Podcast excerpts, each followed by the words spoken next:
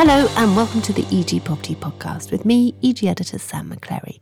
And welcome to episode three of our latest run of Fundamentals of the Future recordings.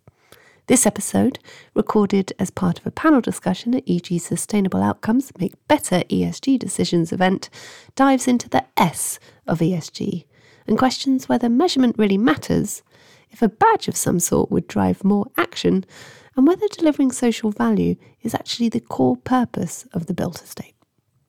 Listen in for insights from Holly Brown, a director at Colliers, Helen Goulden, chief executive of the Young Foundation, and Vivian King, head of real estate social impact at the Good Economy.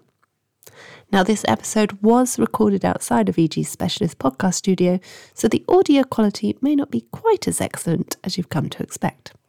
I can promise, however, that the quality of the content most definitely is. Enjoy.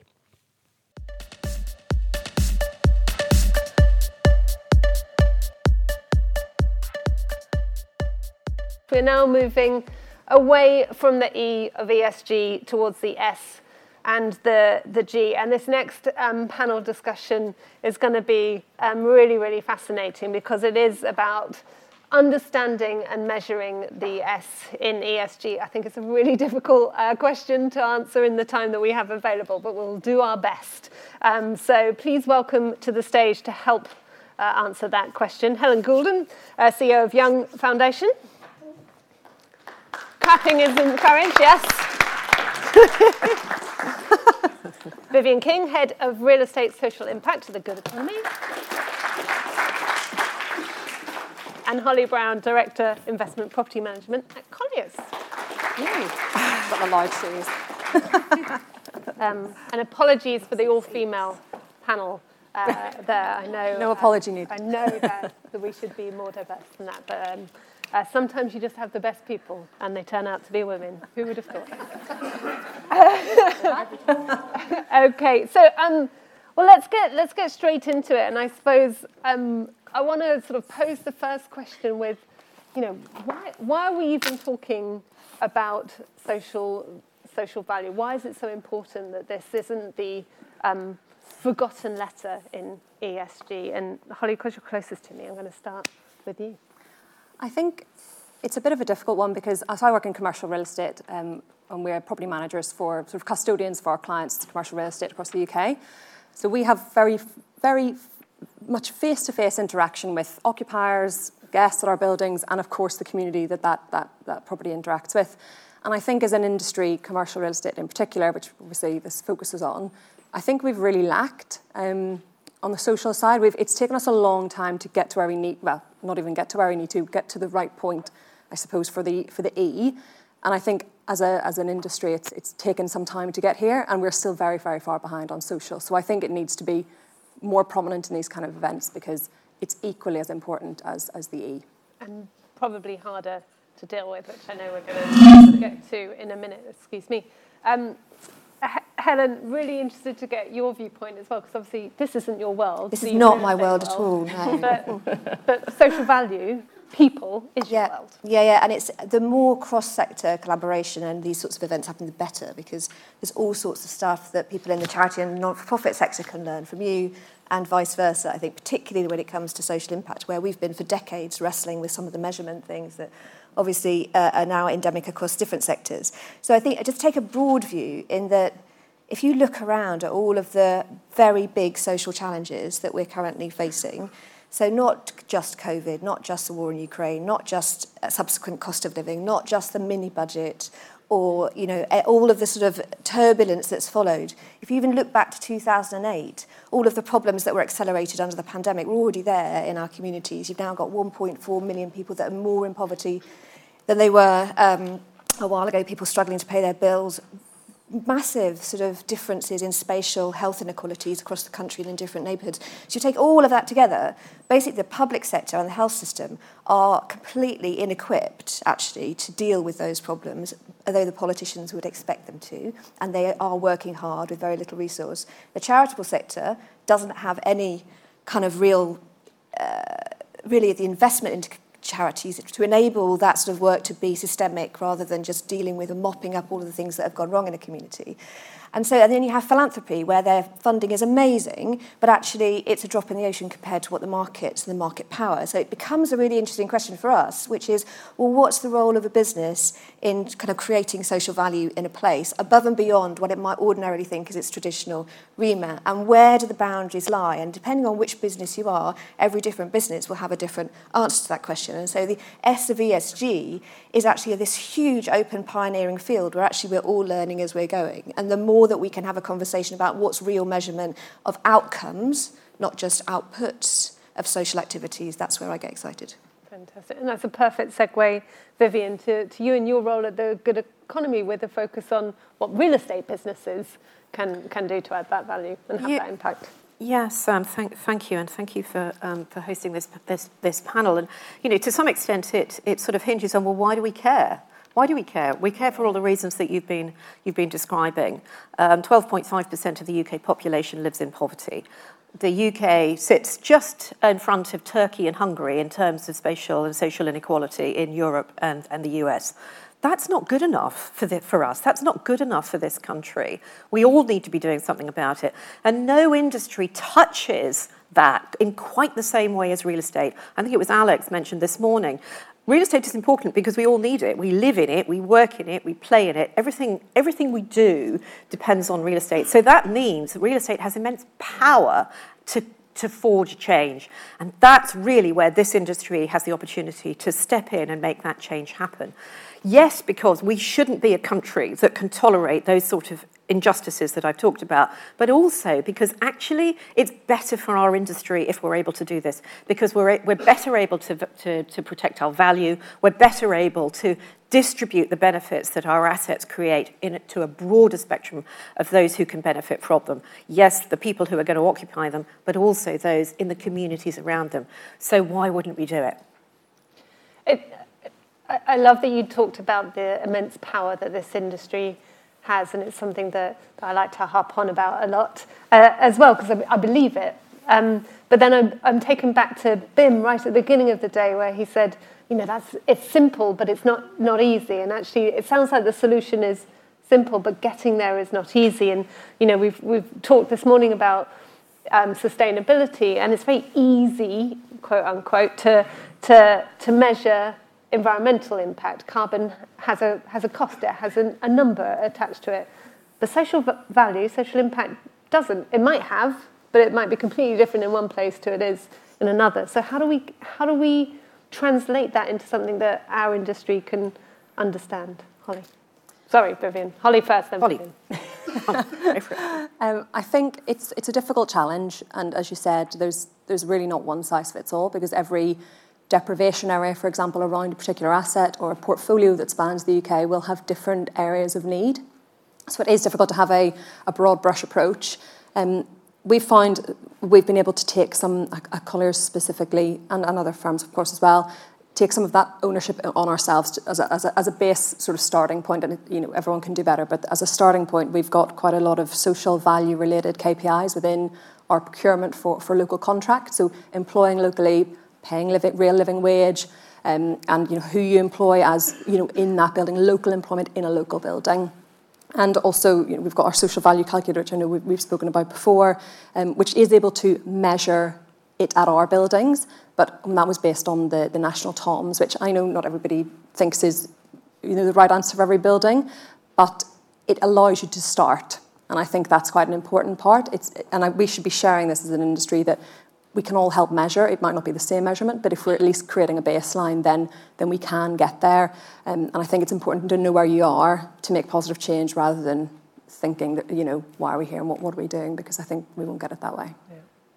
Another important S word there, sharing. Mm. We've talked about already.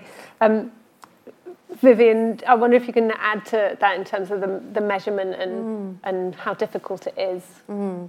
Well, it's not like it's the only thing that's difficult to measure in our business lives. Um, well, I'm sure everyone in the room is engaged in marketing of some sort. How do you measure the return on investment from your marketing? Um, any, anyone who's involved in uh, regeneration or redevelopment of any scale is involved in placemaking. How do you how do you measure the return on that? You don't you don't simply not do it because it can't be measured. You you you do it because you instinctively know there's a benefit from it. So I, I'd say the same thing. Don't be put off in creating social impact just because it feels intangible um, as against something as tangible as, as, as carbon. And really, it needs to be treated like any other uh, business imperative. So you, you create a strategy for it. you you have a social impact strategy and you manage and measure it in the same way you, you would manage all your business deliverables. So there are um, there are a number of tools, and I think to some extent part of the problem is that there are so many ways of measuring these things that you don't really know w- whether you're coming or going. Um, and yes, the, the, the, TOMS has been something that's been um, quite popular in, uh, in, in the real estate industry because, um, because you can apply a sort of pounds um, monetization to it, and that's, that feels good. That's the, the sort of um, uh, the language that we work in. So there will be situations where that does work, where you can actually um, in, input and you can get a direct monetary value out of what you've done. Great, that's, that, that's, that's absolutely fabulous. But when you're ultimately talking about happiness and, and well-being, which I sort of think comes at the very sort of top of the mountain of creating social impact, how do you put a monetary value um, against those? So so, so one of the things that we do at the, at the Good Economy is we actually help organisations systemize something which is intangible, namely um, social impact. And we set up with them, we work on we work on frameworks, having identified what those important outcomes are. Actually, what do you want to change in the world, and what what can your business, in a material way, actually make a difference to in the locations in which you're invested. So where do you, where do you want to start with this, which is where you, which is fundamentally where you want to end. And then we'll look at what, what are the activities, what are the objectives you can actually deliver that can contribute towards those, those big ticket outcomes. Um, and, and what, you, what you find is, you know, that, that, that people are, are, are focused on, um, they'll be focused on education, or they'll be focused on, on jobs, or they'll, they will be focused on, on, on health, or they'll be focused on, on, on housing. Then there are, there are these things which are important to, to different businesses.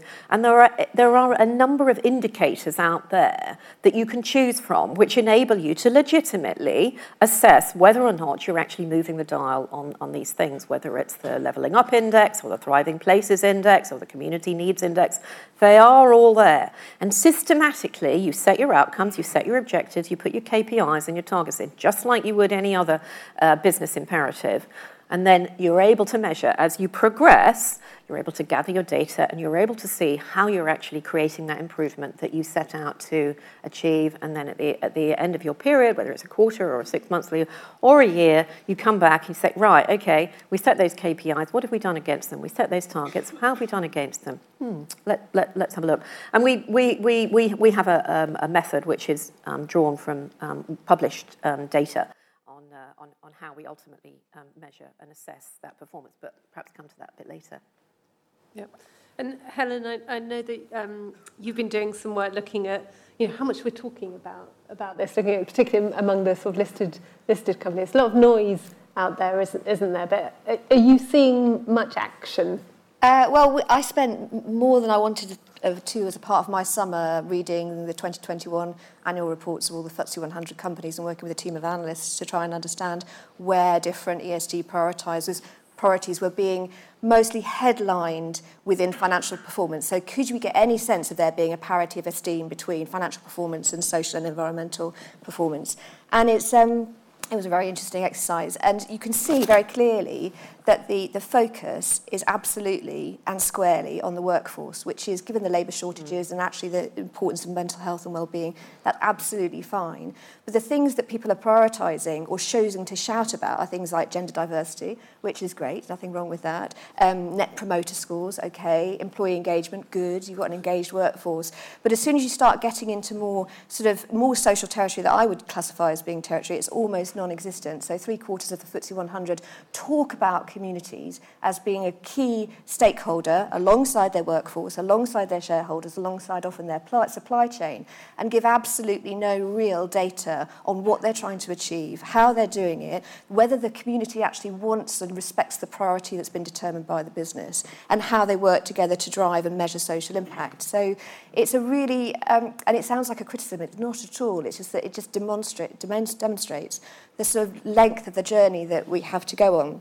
I definitely think there is huge value, and I would say this as a charity that works mostly in and alongside communities, in essentially understanding what the needs and priorities of the community is as your sort of equivalent scope three activity. So you go out there and understand what do they care about, and bending either a bit of your business strategy or your employee volunteering and your charitable donations and fundraising towards the things that are cared about. And when it comes to measurement, really, to be honest, um, the only really valuable measurement tool is whether the community believes themselves to be in a place that is trusted, where they have a sense of pride, belonging, they feel safe, they, they have shared spaces to live, work, play, and so on. And so it's, I think, the, so for example, the work that we did um, with the Barking Riverside development, which is where you've got a sort of indigenous neighbourhood, which is, and all the people living in that neighbourhood are going to see this huge, massive change all around them, we trained community researchers, which are just ordinary people that go out and ask questions and reach into the spaces and places where people like me and professionals just wouldn't be respected or trusted, and find out what matters, like what does a well, good place community look like, and how does that, what's the role of Barking Riverside in, in making that happen. They then co-created a social value framework, which then Barking Riverside said, okay, well, we'll sign up to that. And every year, those community researchers go out and they hold, in some degree, a Barking to account for the delivery of those social outcomes that they themselves have prioritised. So I think, although it's messy and interactive and social and not easy, the role of community as a stakeholder, I think, has to be a fundamental part of any credible social measurement. And that should be gold dust to this industry, right? But you know, here at all, all people industry, you know, and we, uh, you know, everything is based on apparently talking to the communities, understanding, doing that, doing that outreach, so that we develop valuable assets. But clearly, it's not quite happening. I think, well, I think it's quite scary to go out. You open a Pandora's box in some ways because you hear things that you didn't know but are probably a bit discomforting. Uh, you hear things that uh, you wish you hadn't heard because you can't sort of go back and not hear the things that you've heard, and that can feel uncomfortable. Um, and you can hear things that you have absolutely no control over. And then you're left with someone saying, I want this, and you saying, well, we can't deliver that. But the, actual, the trusted, extended, sort of sustained relationship with a community is so valuable because actually you don't need to do the social work at that point. All you need to do is to create the conditions that enable people to exercise their civic muscle, which they do in great, great deal of enthusiasm and effect. So if your job as in the built environment is also building a, a thriving place where people feel a sense of influence and agency and involvement and they trust their neighbours and so on, I mean, that's, that's, that's, the, that's got to be the pinnacle of what a great built environment looks like, surely. And a successful one. Yes. Holly, do you take, um, and sorry to put this on your shoulders, but do you take any responsibility for, for that? You know, working in an advisory role, um, do, you, do you take that on board your, yourself to have those conversations with, with developers, with occupiers, with the, the end worker, end user of a building? Absolutely, and I think it's become even, even larger priority in the sense that particularly within the property management department. We're trying to work with our clients far, far earlier in a development process. Typically, you get handed a building that's complete, ready to go, and you get told this is how the building is run. Whereas when you get involved in the beginning, you can have those conversations with the developers, with the architects, with people who will be in the area, the local communities, the deprivation groups, the charity groups, well in advance of that building coming to practical completion. Because almost by that point, it's it's all the building's going to do what the building's going to do, and it's, it's, it, it's harder to control it in that way. So for us, it's been a big shift in make understanding, so within the property management department, understanding what are the needs of that building um, and making sure that it's, it's not just one event a year, that it's continued ongoing support for those groups and making sure that, for example, when we are measuring what the social value of that particular building is, that it's aligned completely, if not on a trajectory to align completely with the deprivation needs of that particular area. Um, and as an industry, we're we are exceptionally privileged in the, in the, in the commercial real estate industry. There's absolutely no doubt about that. And I think we can all do a lot more in our day to day, not just I mean, every individual in every single office building, for example, in, in, in London, in the UK.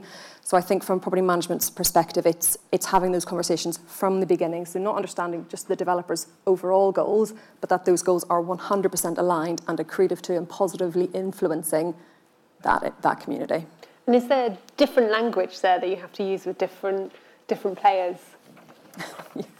yes, um, very much so. It, it is. It, it's it's hard one, and I, I was just as, as you're both speaking, thinking if if what we're seeing now quite a lot, particularly in the sustainability area, is we're now finally getting to a point where people can see a return on investment. Mm. People like to see a pounds per square foot return on investment on you know, effectively what a lot of people would deem a cost, let's say, in sustainability, if we're being honest with ourselves. Not in my opinion, but that's, you know, what a lot of people see it as. We're nowhere near that. We are nowhere near that in social value. We're not even even close. But we need to be. And, you know, as I was saying before, the, the real estate industry loves a really shiny badge. You know, we love a badge, you know, or we gold this, platinum that, and it's effectively just a marketing tool. A good one. It is a good one. Hmm. but at the end of the day, it's, it's a marketing tool and it's a balance of to get sort of stakeholder buy-in from you know, very senior groups in whether it's developers or, or investors, sometimes you do need that carrot. And I don't think it's right, but unfortunately, that's sometimes what you need. Is a badge for social value the right thing? We can debate it, I'm absolutely sure we will, but is it better to do something than nothing? Um, and would we spend more money just getting the badge and actually contributing to the community? That, that is a, a, a serious question. But I think we need to, um, we've got to take the time to explain to everybody what that means. And from a very privileged position, it can be very, very hard to, to even think about all of the, the issues that you've mentioned. But with groups like this and everyone in this room, we hopefully can get to a closer place with that. Yeah, yeah. Well, let, us stay, let's stay with that. Does, the, does it matter? If we give a nice shiny badge to someone, but, and they get, they get to the place that we want them to get to because they get the shiny black badge, regardless of their motivation, does it, does really matter if the outcome is is the same. Helen? No, it doesn't matter at all. Whether you're, it's a material motivation or a moral motivation, as long as you get to the right place. Uh, what we've learned with working with a range of different people from across the sector, big and large institutions, is that through the process of doing something, you come to care. You, you know, you are opening yourself up to thinking in a slightly different way and feeling in a slightly different way. And so it might not be your intensive motivation, but you will get there. I do think that the badge and I think you could easily, easily, could you? You could construct one in this room and, and understand what the kind of scope one, scope two, scope three equivalents of GHG in a social context could be.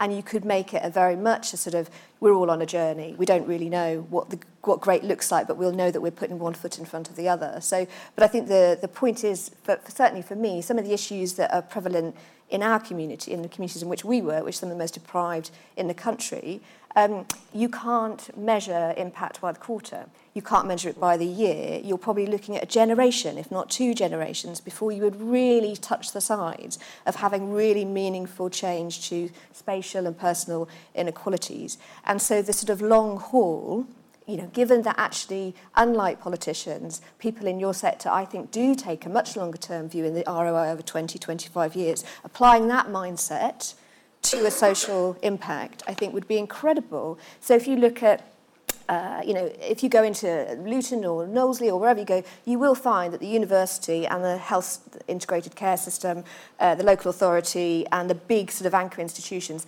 are becoming much more aligned on what their kind of core priorities should be and taking that long-term view. Now, nobody there is going to be able to attribute entirely their intervention to the outcome, but they can certainly measure their contribution. Mm-hmm. And there are, you know, those tools that really will show you the needle shifting on big issues over the course of a sort of generation or two. So, um, yeah, I think a badge is great, but it, it's a badge that marks a pro- process, not an output, if that makes sense.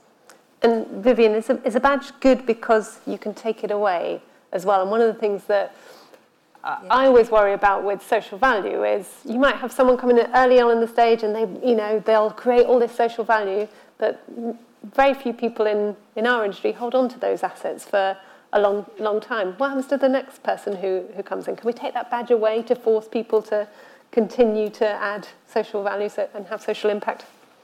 Well, one of the things that we do look at is um, whether or not um, an organisation has um, made a commitment to what we call a responsible exit. Mm. so when it's so if it's going to if it's if it's if it's uh, uh, holding is going to be for whatever five years or, or so, have they made that commitment? Now that's that's not to say it's a binding contractual, legally required, and uh, so on um, requirement, but but nevertheless that commitment is there. So it will it will cause people to think about it at the relevant time. So the way we, um, the, the, sort of, I suppose the badge in, in a way that, that, that, we apply, one of the one of the tools we use is called the Impact um, Management Platform. Um, and that is a means of assessing how an organisation has done in relation to the various outcomes it wants to help drive, not deliver, um, because you can't contribute, you know, you, you can't attribute change in the world um, to yourself. Um, but, but it goes through something which we call an A, B, and C. Um, and, an, and, an, A is avoiding harm, and a B is, is, is, is, benefiting society, and a C is contributing to solutions. And, and, and so organizations will be on a journey of traveling through that A and the B and the C, and, and there will be parts of, the, of what they're doing which are contributing to different outcomes at different levels. So there you do, you do, you do get the badge, and you have the badge for as long as you're assessing what you're doing. If you stop assessing what you're doing, you don't know whether you've got the badge anymore. Um, in the fund world, um, um, we've got sort of Article 9 and Article, Article 8 and Article 9 funds. Um, again, that's another form of badge, that's a labelling, and that's actually becoming um, a lot more rigorous with the FCA having just um, launched a consultation um, on um, sustainability disclosure requirements. And there, there will be there will be more badges. They're suggesting three three badges, which again are, are taking organisations through a sort of a, a good, a, a, better, and a better still. Um, and yes, that is, is largely focused on, it's focused on the fund world, but at the end of the day, those are the investors into the property companies who are actually the, those who are creating the, the, the development, or they're investing directly.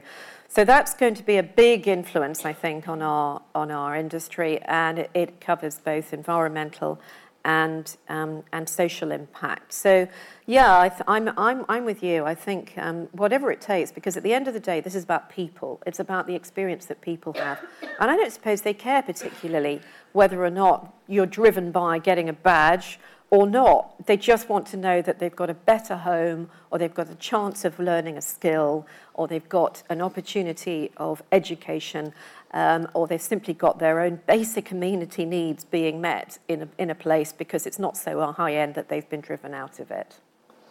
Um, I'll move on from the fantasy badge shortly, but one hurdle, I suppose, is in the way, and we touched on this earlier, is social value here in Euston is going to be measured very differently to social value in Manchester, Leeds, wherever it, wherever it might, might be. So there's a problem in that we can't give the same badge to everyone. So how do we, how do we navigate that? Holly? I've, I've, sort of created a rod for my own back, bring up this badge because I don't have the answer, and I wish I wish I did have the answer. What I think, whether it's a, a badge, quote unquote, or not, is I think what everybody could probably start doing, and I'm sure everyone on this panel would absolutely be happy to help anyone who, who would be willing to do it, is get a baseline, get your own badge, get your personal badge for your building or your portfolio, wherever that may be, and start to measure what you are currently doing and whether it's a you know it's a qualitative you know are people surrounding my building happy whether it's questionnaires whether it's a pound per square foot whatever you can measure do measure and create a baseline so that you know where you are today. And in a year's time or, or six months, you can go back and say, what have I done to get to the KPIs that I've set out? And how have I got there? And if it's your own badge for your own building, I think that's enough. It doesn't even, ideally, we get to a place where there's a very good framework which answers all these questions. But I think everybody individually, regardless of where their commercial asset is, can probably do that now um, if they spend the time and the energy to do it. So I think that's a starting point. If you can then get that across your portfolio, absolutely fantastic. But I think the baseline is probably the most important bit to know am I, am I contributing anything?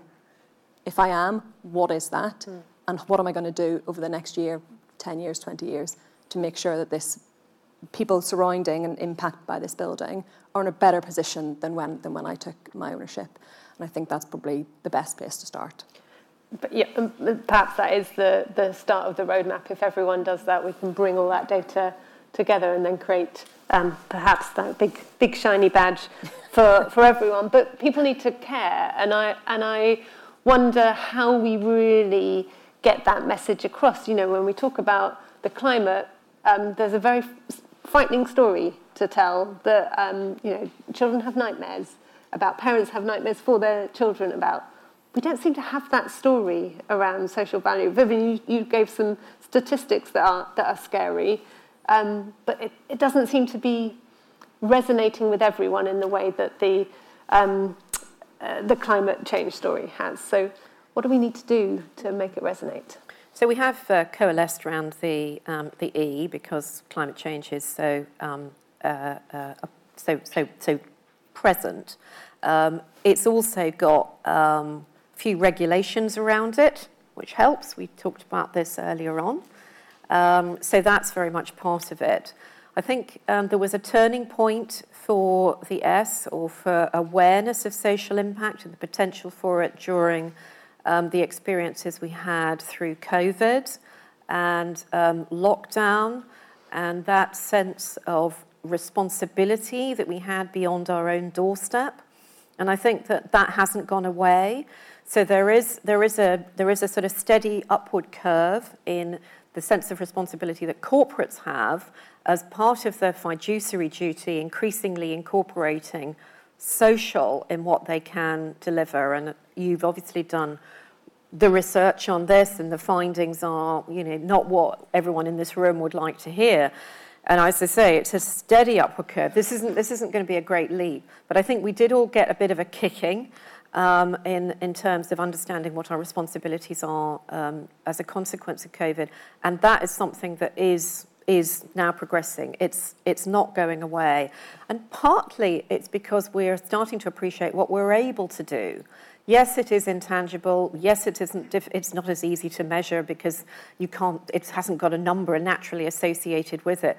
But it is something you can do if you if you think laterally about what you're trying to achieve in a place, and you're actually wanting that asset to be as successful as it possibly can be, surely ensuring that to the extent that you can, you're creating a social equilibrium in that place because you're able to do that. That's, that's surely the logical outcome that you want to achieve. Thank you. Helen? How do we care more? Yeah. um, well, the, the, evidence is really clear that you uh, are more empathy with people if you know them basically. If you know someone's trans, you'll feel more empathetic and supportive of the trans movement or, or, any, or any other sort of kind of uh, disability or anything like that. And so the, the built environment, I think, has huge potential. We spend lots of time looking at the ways in which people, you know, they are segregated is a strong word, but if you go where I'm from, a bit like down Bethnal Green Road, you will see very clearly that there are spaces and places for some people, and there are spaces and places for other people. And the only place really where people really from different age, class, race, ethnicity bumble together is in Tesco's or on the pavements, essentially, or possibly Weavers Fields, which is at the back. And the, that's that, that way. That's where you get things of otherness. It's where people sort of don't trust each other as much. And actually, by and large, in this in sort of uh, kind of northern sort of European and, and then global north, if you like, we've used our wealth to avoid the inconvenience of other people, basically. So we'll, you know, uh, fast track through an airline queue, or we'll have two televisions because we don't want to avoid want to avoid the conversation or the argument about who watches what channel show. And we have definitely done that in Nordic countries. They haven't done that so much. They've used it much more to create shared spaces and civic spaces.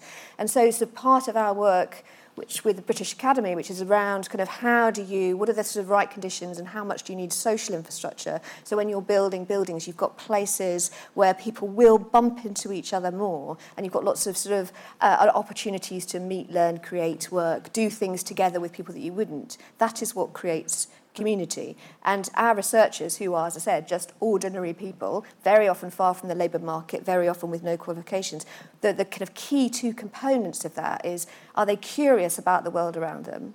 and are they empathetic to other people? And we build on those two competencies, and you can we do that through a sort of business leadership course as well. And so you, you can you can grow that feeling of empathy. The trouble is, of course, is that we're so sort of there's so many inflationary pressures bearing down on us. It's actually very easy to say, actually, I need to look after me and my family. And charitable donations have dropped off the cliff 40% and 50% reductions in food bank donations. So the very point at which we need to be sort of leaning out that all of our human instincts are encouraging us to sort of feel scarcity and not share with others. That's the big sort of paradox we have to work with, I think. Okay, so time for this industry to be extraordinary that, and yes. lean, lean in. Uh, I'm going to throw out to the audience now. I have some more of my own, but um, uh, I don't want to hog hog the mic. So any questions? One right here. Can we have a microphone down the front, please? I'm loving, by the way, how you're all putting your hands up. Thank you. much. It's much better than me just write, reading off Slido here. So thank you for engaging with us. Hello. I'm Paul from Carbon Profile. Um, I had a couple of points really. So, what I've seen in the sustainability world and the, the kind of environmental world, especially across the corporate field, is that it's very much being driven generationally. That you'll find that the, the younger generations are really boosting the messaging. They won't work for a company that's not able to demonstrate their sustainability credentials. You know, they're interested in finding out how environmentally, you know, professional the, the, the corporate organization is. Are you seeing that? Are you seeing any trans, transformation around that generational piece? Well, I just very quick. I employ of forty odd sort of um, uh, people under about thirty five, and they entirely. I mean, we're a charity, so we're, we're a values driven organisation that way. But they drive us entirely in terms of holding sort of us all to to account on that. And I would. I definitely think it is generational uh, and it's a powerful force. I think the expectations and the entitlements sometimes become a bit challenging, but you know, they're definitely a force for good. So um, last week, yeah, last week, um, Sam and EG ran their um, uh, presentation forums for the, the Future Leaders program that, that EG runs. And I would say, I'd say 70% of those presentations focused on this topic. Um, they either, it either was the topic or it, it featured very heavily in the topic. So those are, the, those are the future leaders of our industry, and that's what they're all over. I also think, to, finally, on that, within the very much the commercial real estate change is driven ultimately, if you're an owner or investor, by, by either what your investors want or what your occupiers want. So if those two groups care more, then change gets made. And I think certainly that generational push into the occupiers and their sort of requirements and demands of the space which they work in has absolutely made change. But I think we also need it coming from the investors' side as well to make sure that both elements are being pushed to make positive change. But we're seeing it, but it's, it's not enough to make as immediate change as we need today. And then just a kind of follow-up point on the on a on a similar bit, really, that having over the over the last few years done a lot of public procurement, that you've started oh. you started to see that social value piece trickle in more. That you know, if you're going for a project over X amount, then you have to be able to demonstrate what social value that you're, you're giving back through that public procurement process. Is there a is there a role for us in, in the corporate world in this space? So, you know, that, that health and safety, sustainability, et cetera, has been driven by putting somebody in a position in the corporate world, making it their responsibility, I guess, is, is that the next, the next step? I, I, I don't think so- social impact is going to progress if we simply rely on philanthropy. You talked about charity um, donations and problem. It's got to be the responsibility of the corporate world. Um, yes, where we can partner um, with the public sector, we should be doing that. But ultimately, I think it's the private sector that's going to benefit. Fundamentally, yes, we are some way off having that silver bullet of demonstrating all of the value that we create is actually attributable to our bottom line. But we know that that's the direction of travel, and we know that we need to be creating value for future generations because that's what the expectation is going to be. So, yes, I'd agree very much so. This is our responsibility and our opportunity. Um, we, I'll come right here in just a second. I think you know it's it's about embedding it, isn't it, in how we do business, which um, thankfully our final panel will be all about, so we can learn how to how to do that. But yes, question right here at the front. Um, Chris Bunn from the Intelligent Building. Social impact now is starting to be a subject in certain organisations. From the panel's point of view, how do you create dedicated social impact people within development organisations? We had HB Reavis on a panel earlier. They have a dedicated social impact person. How do we, as an industry, encourage people to have that role within an organisation? Because I think without that, we can't grow. I think, uh, so at, at, Colliers, for example, we have um, a customer experience team, and, and, those are often a lot of people who, who sit on sites with building managers, um, front of house teams, and they're all very much trained in this regard. And within our, back to your question on, on procurement, we, we absolutely require social value metrics to be made if we're you know, instructing anyone who will work at any, at any of our buildings. It would be ideal to have an individual dedicated to this. There's absolutely no doubt about that. And I think there's a lot of larger investors, developers who, who have the scope to do that. But the, the one-off investor who owns you know, one retail shop, they, they may not have, have the same requirement. So I think as an industry, we absolutely need to be sharing our successes. There's some things which you get your badge and you keep it and you put it on your building, and it's okay for you to do that. But with this, it's too precious to not share. If anybody finds the silver bullet, we all need to see it. So I think that that's, that's on us all to, to make sure that if we, if we get a win, we share it and how we're doing it, um, so that the companies who don't have the capacity for that individual person can still benefit it from it, and everybody individually is upskilling themselves to do that, not relying on just one person. I think that's a brilliant call out. Share. If you, if you know the solution, if you have a solution, share it because um, together we can do much better. uh, there, um, this side of the room, many questions are excellent. I just hope it, I was wor- worried that there was a quiet side. There's a question right here. Kind of the middle, but we'll say this side.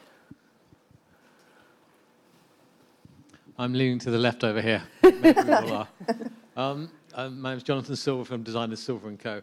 Um, I'm just wondering how you feel. We've got E, S, and G, which has been around a long, long time, and I just wonder what the percentage balance is of how much of our conversations are in E, S, and G, and how that might vary between our 20-year-olds, our 40-year-olds, our 60-year-olds, and in your experiences.